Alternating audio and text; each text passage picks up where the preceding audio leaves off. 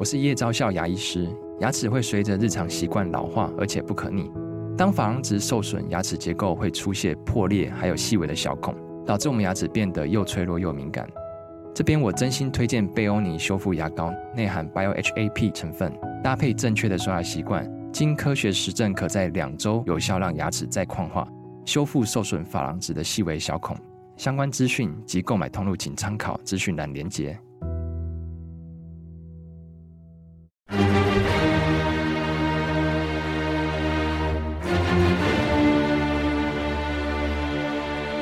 赵少康时间，吃喝玩乐骂，和我一起快意人生。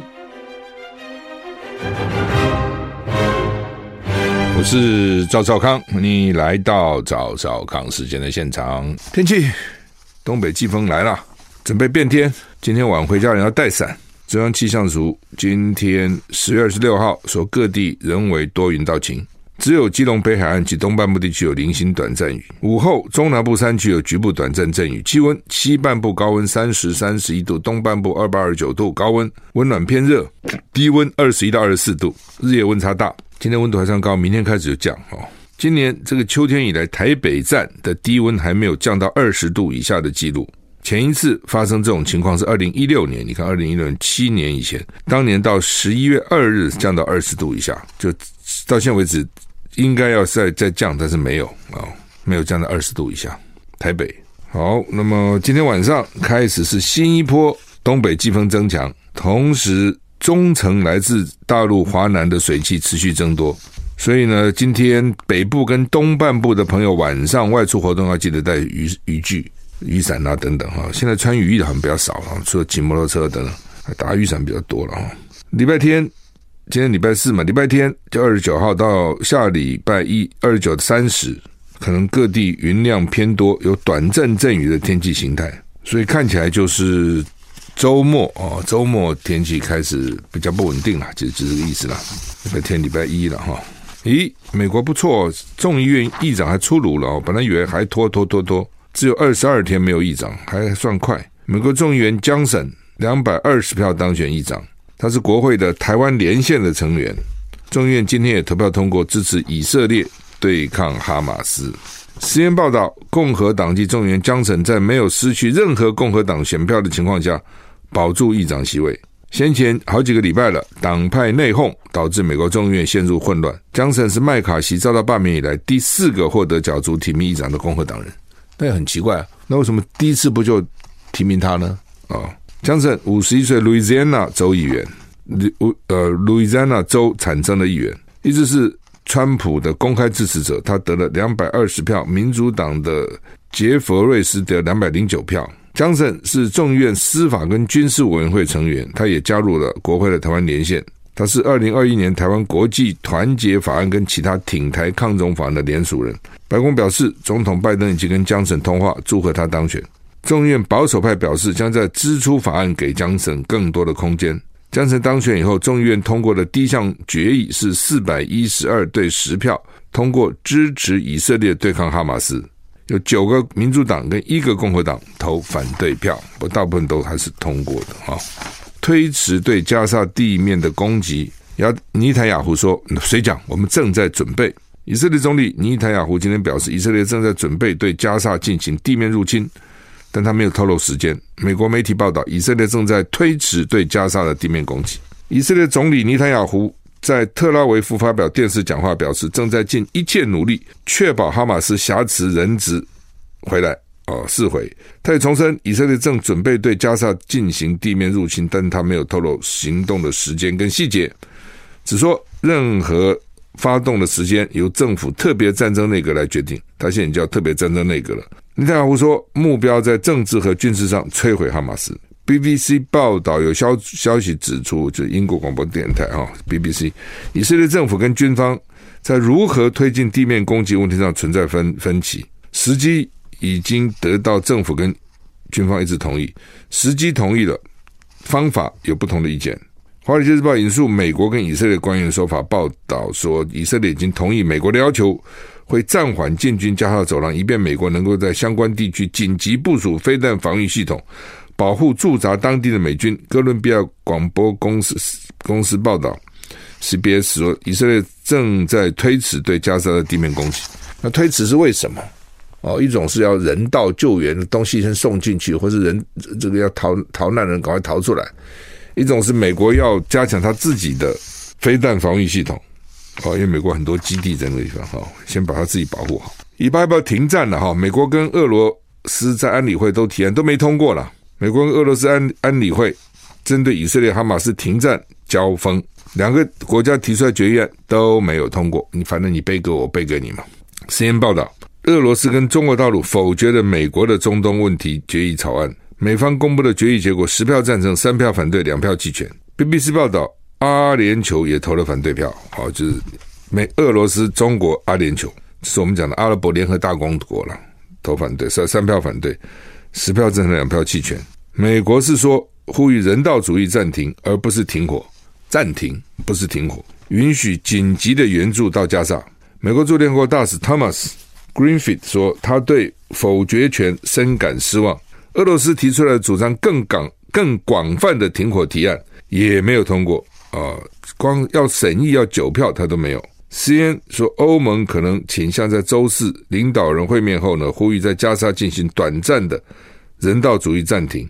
英国首相发言人说，英国政府在讨论短人道主义暂停，但拒绝大规模的停火。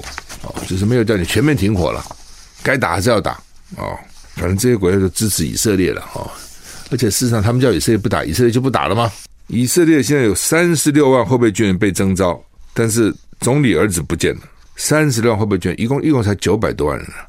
以色列对巴勒斯坦经济组织哈马斯开战，征召超过三十万名后备军人上战场。很多海外以色列人放下手边工作，甚至有新婚的人没度蜜月就赶回国内。但是总理尼塔雅胡三十二岁的长子亚伊尔却滞留美国迈阿密没有回来。有军人发牢骚说：“我在前线，总理儿在迈阿密享受海滩人生。”迈阿密的。天气是不错的，很热啊，阳光普照，大海美丽啊，海岸线好长。三十二岁的亚伊尔，至少今年四月起就已经待在美国了。他在社群平台发表的煽动性言论，已经好几次被人控告诽谤。父亲尼坦雅胡叫他不要再大放厥词了。这个大概有其父必有其子。以色列后备军人谈到保卫国家，几乎都是满腔热血。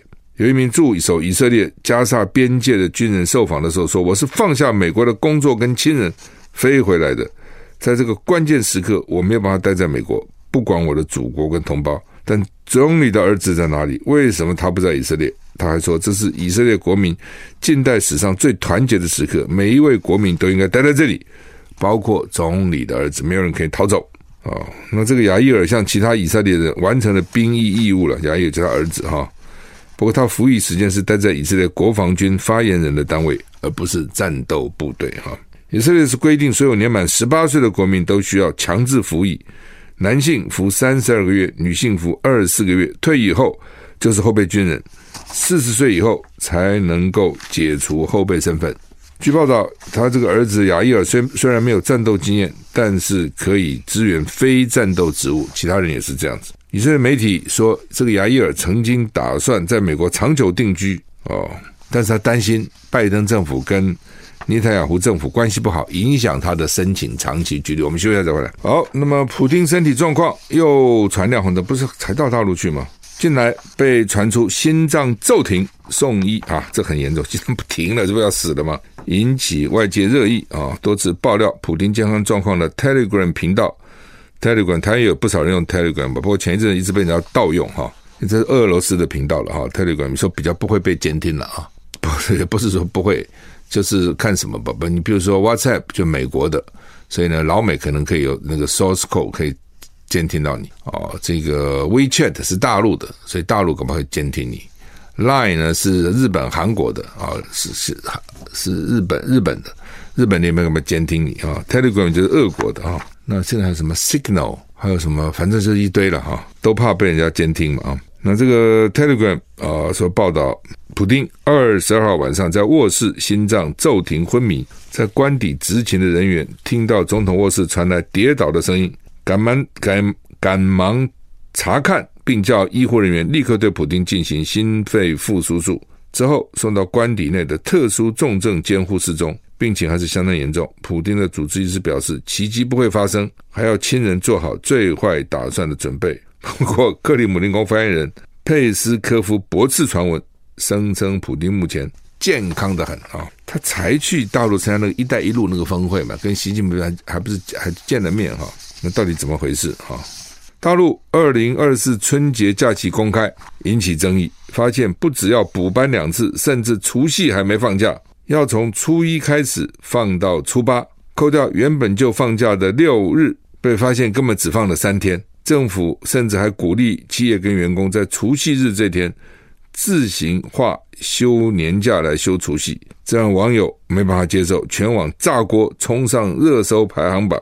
大陆网友没有办法接受，纷纷表示：大年三十不放假，要怎么返乡？批逆天，这也是啊！你这个除夕不放假，他们怎么回家呢？初一号才放，那一号不是回到家很晚了吗？在大陆国发委转一篇贴文，指出为何除夕不放假，写出国家的法定假日十一天，除夕不是法定假日。如果要把除夕这天改为法定假日，需要全国人大法定程序的通过。这份文章里面也提到，大陆在二零零七年以前的春节都是从初一开始放，并表示过去从初一开始放假，也有许多单位除夕下午就提早下班了，因为是一认为是一个隐形的福利。如果从除夕开始放假，这样的提早下班隐形福利就消失了。台湾过去有除夕上班日的潜力，近年已经更改。二零二四年春节假期是除夕前一天，就小年夜二月八号，除夕。除夕前一天跟除夕都放假，春节二月十号到十号放三天，春假补假二月十三到二月十四，一共放七天，并在十七日礼拜六补班啊。就除夕大家很重视嘛，除夕要团圆呢，叫回家。台湾还小，这么小的地方，大陆那么大地方要还家是很不容易。那个时候一定挤得个要死，不管火车啊、汽车啊、船啊、飞机都挤得要死。不过道路上讲也没错了哈，就是说。除夕要上班的话，大概很多机关到下午就放假了，大家也无心在练展了，无心工作了。所以呢，比如我要放七天，我从初一放到初七就是七天嘛，扎扎实实。除夕呢，各机关呢睁一只眼闭一只眼呢，哎，半天就放了，最多上半天，意思意思，那你就多赚了半天，所以它叫做隐性福利。那你现在一定要把除夕排进来放假，对不对？我就排哦，排了以后你后面的假就少一天喽。啊，你要怎样自己决定，意思就是这样子，啊，也没有你自己决定了，还是他决定了，啊，更没有让你决定，他就已经发表了。我觉得也不是都没道理的，就像我们常常补班有没有？什么补班？我觉得补班也都随便混的。哦，补班那天几个人有真的心情去上班呢？哎，呀吧，补就补吧。哦，所以今年不是补了一堆吗？因为连续假日很多天嘛。哦，连连续假是扎扎实实放连续假，那补班我觉得是随便混了。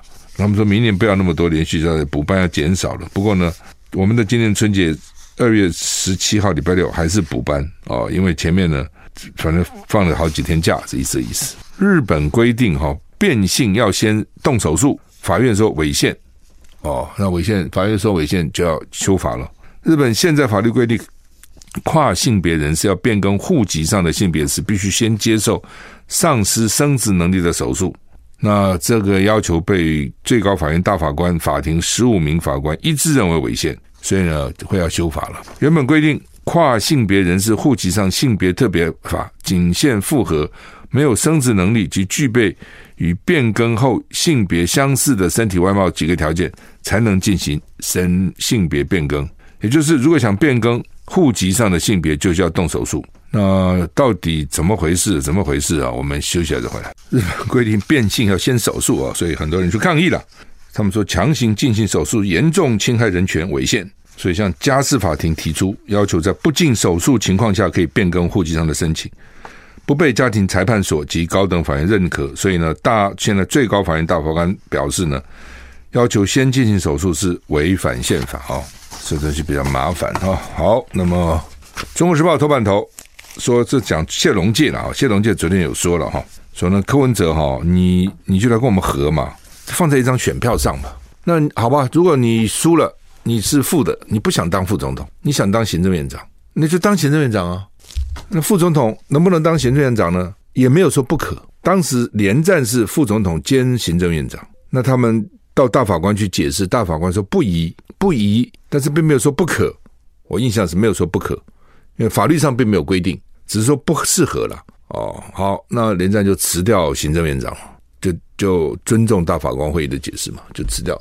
哦，所以呢，以后可能会变成一个惯例，就是说副总统不宜兼任行政院长。那既然不宜，就不兼嘛。但是副总统可不可以辞职呢？可以。那柯文哲这个法律没看好了呀，也不能怪他，也不是学这个哈。柯文哲说六法全书什么没有，你们回去翻翻，其实有了哦，其实有的哈。其实我们的法律规定是怎么规定呢？就是如果副总统出缺哦，总统可以提名一个副总统，三个月之内要提名，然后给立法院通过，立法院再通过。哦，当法律是不是写通过？法律上立法院选举，那就是我觉得也不可能别别人提名嘛，就总统提名嘛。啊，总统也不可能提两个给立法院去选，总统一定提一个立法院去选。如果总统、副总统都出缺，行由由这个行政院长带，那这个时候就要选举了，要全面选。当然，你刚当选就辞掉你的副总统，好像也不是那么妥当了哈。嗯，但是呢，他可以说，因为副总统是备位嘛。啊、所以呢，行政院长责任比较大了啊、反正啊、现在的问题就卡在什么地方？卡在柯文哲不想跟侯友谊放在一个结婚证书上。讲白了就这样。我我蓝白是要合的，政党是要合作的，但是我不要跟侯友谊合。我也不知道为什么柯文哲这么坚持，他跟侯友宜到底有什么仇，或者跟侯友宜到底有什么有什么看不顺眼？他就是不要放侯友谊。那麻烦的是说，因为现在已经到这个时候了，你的国民党怎么办呢？再换个人，怎么换？那所以也有人认为柯柯文哲是根本不想合作，是缓兵之计，用意在这个地方。你是坚持一个别人做不到的事情嘛？啊，这是一个。所以谢龙介才说，那你就勉强放在一张上选后你辞就是了嘛。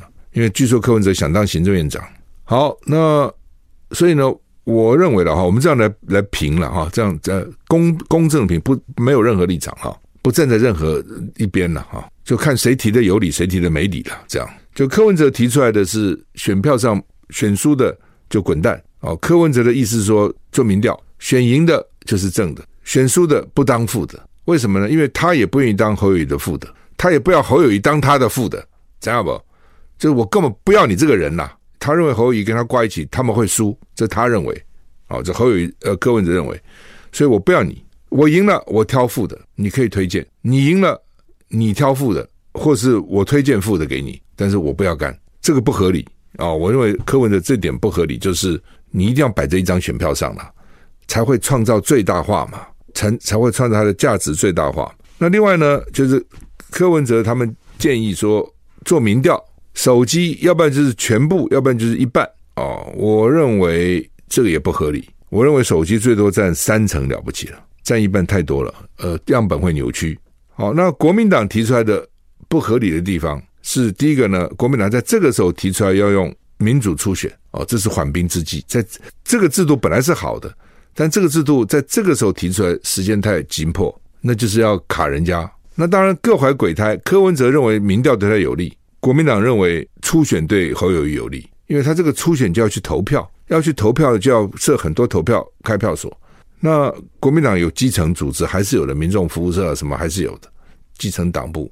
那民众党等于是空的，所以一旦动员起来，国民党认为这边他会赢。所以呢，对于公正来看，这个对柯文哲是不利的。就是我们任何东西要有利不利放在一起看了啊。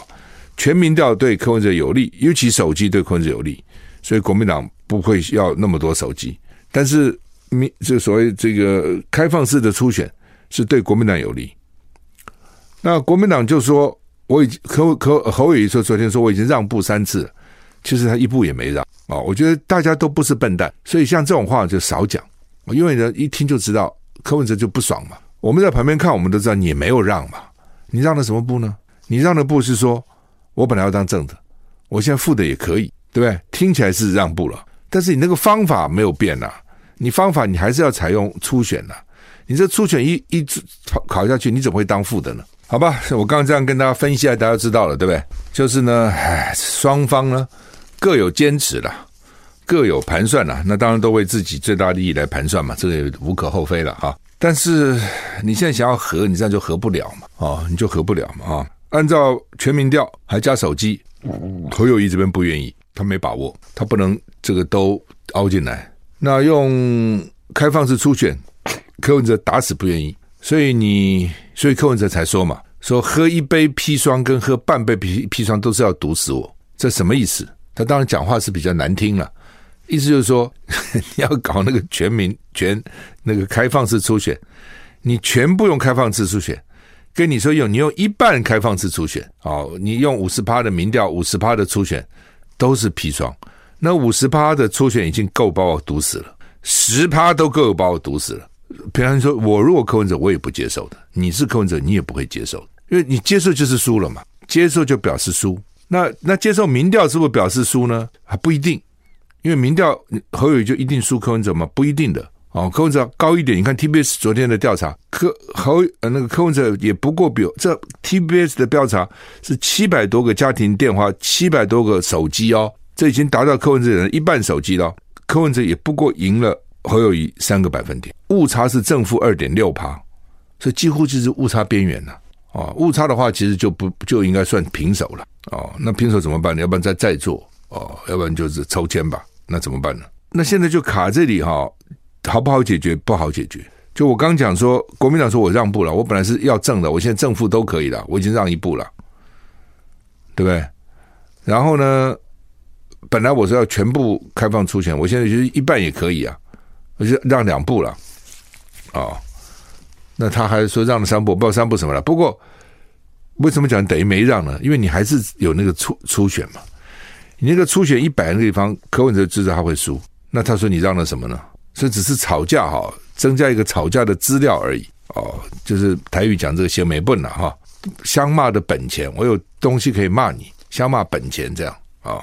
譬如说两个人吵架啊，然后突突一个人就突然就是把你为什么态度那么不好？我哪有态度不好？你态度不好，态度不好，因为可能那个人面露不悦之色啊，态度不好，这就变成我的骂你的本钱了，找到一个理由了，其实就这样哈。那那怎么办？如果双方都这样坚持，无解的了啊，因为柯文哲会认为说，如果你坚持你的初选，那就是你赢，那我跟你协商什么东西呢？那不你统统拿走了吗？啊，那国民党认为说，我哈绝对不能当副的，我当副的哈难交代，基层也会也不满意，所以呢，我制度上一定要卡你，一定不能通通听你的手机民调或是全民调哦。那反正啊，就是彼此在这种各自坚持之下，时间就一天天过去嘛。啊，时间一天过去，就据说赖清德哈很焦虑，我不知道我是听讲。靠近民进党人士，就是民进党认为蓝白一定会合，这是从民进党的思维，你知道吗？就民进党选举就是要赢，无论如何都要赢。所以从民进党的角度看呢，你怎么会不和呢？你和你就可能赢了，你不和你一定输，你怎么会不和呢？如果我民进党我一定和啊！所以你记得吗？第一次民进党支持柯文哲选台北市长，因为民进党知道说他不会赢嘛，他既然不会赢，就支持你柯文哲，对，反正不会赢。他那时候没想到柯文哲会赢了。反正也不会赢，就支持你嘛。哎，就没想到柯文哲赢，这就是民进党的思维。我只要打败你，只要一点点机会打败你，我都要想办法用这个机会。所以他想不懂啊，赖清德现在想不懂为什么蓝白会谈成这样子呢？哦，就是说从民进党的思维跟民进党的思维意向是，我有问过好几个民进党人，他们是说，比如这个选举，他觉得有三成机会他会赢，他就下去熬了，就给你冒险。那蓝军这边人说没有个八成九成机会啊，他不下来的，他一定要万全才下来，这是两党很大的不同哦，非常非常大的不同啊。那另外呢，民众党跟国民党当然也有不同，就是我讲的民众党哈，他没有什么可输的嘛。这点我据我知道，柯文哲在很多很久前就，就跟人家讲，说我我没有什么可以输的，对，他输什么？他现在什么也没有啊，他就五席不分区立委啊，加一起高虹安五席不分区立委。他这次不可能比这个差嘛？他弄个七席八席，他认为他就不输了嘛？是他这次选举他稳赢不输的。我既然稳赢不输，我已经立于不败之地了。那其他的我多要能要到就要的，要不到就算了，对不对？再加上他又是墨绿深绿出来的，他跟民进党还是有一定的关系，所以对他来讲拉民进党下台有那么重要吗？也没那么重要，所以他一直不肯讲下下架民进党啊。跟国民党是不一样的。休息下再回来。美国缅因州传枪击案哈，至少死了十六个人，是多惨呐、这老美哈，美国实在是要老命哈。Man 啊，缅因很很北啊，缅因州的什么最有名？大家有没有印象？Man Lobster，缅因州的龙虾最有名。为什么？因为冷啊，哦，那个天冷，越冷的地方龙虾越好吃，它那个肉越紧密紧实，这样，所以有很多爱漂亮的女生冬天还用冷水洗脸，有没有说洗脸哇，那个皮肤哇紧绷？那、我我也不知道天天洗到底好不好了。不过如果从龙虾来看，好像是有点用的。你那个热带地区龙虾那个肉都是散散的，哦，这种 Man 啦、阿拉斯卡啦，哦，那种地方的龙虾就是就紧肉紧哈。但不管怎样了哈，我们先不谈龙虾啊，居然居然枪击乱开枪打死十六个人，你说这个可不可怕哈？好吧，《中国时报》今天的社论就是其实呼应我讲的了，柯侯柯一张选票，民调决定胜负，他这个很言简意赅，其实就讲出来的啊，就是我前几天讲的。啊，就是说，国民党当然认为啦，民调对他不利啦，啊，但是呢，也不是一定不利。规则定好，游戏规则定好，该怎么怎么民该怎么民调，把这个规则定好，然后呢，去冲刺，好好的冲刺几天，很难讲，好吧？就算民调的结果你输了，那就让柯文哲作证的，有什么了不起啊？但是我讲了，组阁权要交给国民党跟侯友谊，就组阁权在国民党这里，行政院长什么，而且这一签就是四年不能动的。你不能说哦，我总统很伟大，那两三个月给你 fire 掉了，这不可以，这是政治的承诺互信。如果说你要把你实在很不满意这个行政院长，你得把他干掉，你们两个都辞职，彼此相杀。那国民党要想的是说，柯文哲真的没那么在乎下不下架民进党，他真的没有那么在乎。你自己想，他干嘛在乎？他当时当选是民进党给他弄上来的，对，虽然现在关系不好，但目标是把民进党现在让民进党下台嘛。虽然不讲下架，但是就是政党轮替好了嘛。那到底赖金德继续干好，还是柯文哲干好？总统了，赖清德继续干，会给你做行政院长吗？会给你部会首长吗？不会嘛。假如柯文哲同意，那就差很多了。这光这点就差很多了。第二点，柯文哲再不济，也不会把你国民党整死嘛。民进党已经把你国民党整成这样子，你还忘还不记得吗？你要继续怎么被整呢？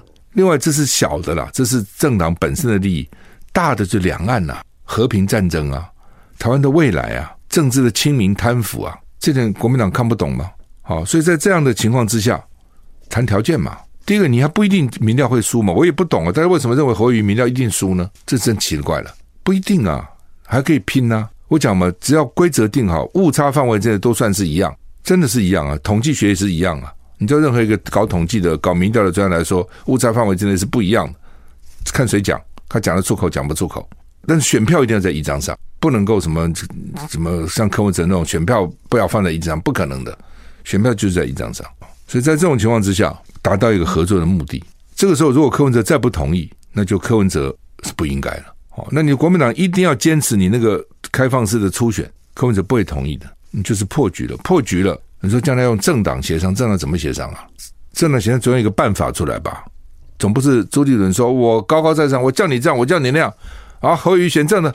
柯文哲选副的，都放在一张选票上，柯文哲就同意了。那同意，他现在就同意了啊！所以你现在要赶快谈了，不能再什么什么拖，然后还有什么等到政党协商，那都是缓兵之计了。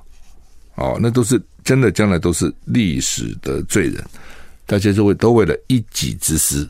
好，那么联合报头版头登的是，到底贫富不均谁的责任呢、立法院昨天有一个专案报告了，叫主计长之前来问了，说啊，贫这个这个所得差距越来越大了，谁的责任？企业的责任还是政府的责任？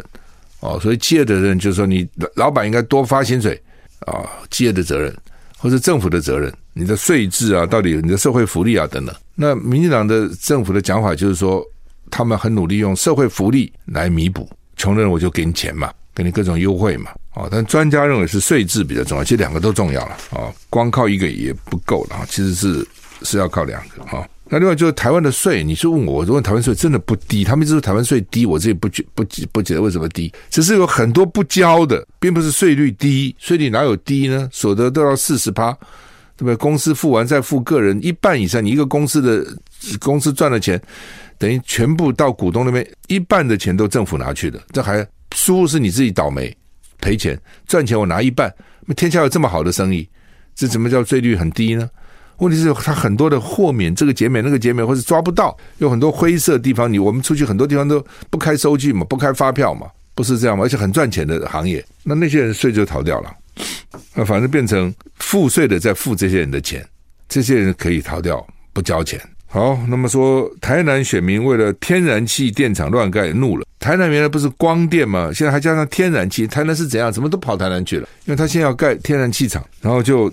这这边盖那边盖啊、所以呢，台南觉台南民众觉得怎么都是我呢？怎么都在我这个地方，所以生气哈、还有呢，联合报登说，顶大最好的大学了，资工申请入学，大部分都不看国文，只有两个学校看国文：清大资工电子资讯组、资讯工程组，还有就是天清华大学的资工啊，还有呢，阳明大学的阳明交大，其实只是交大了啊、有参采国文，台大。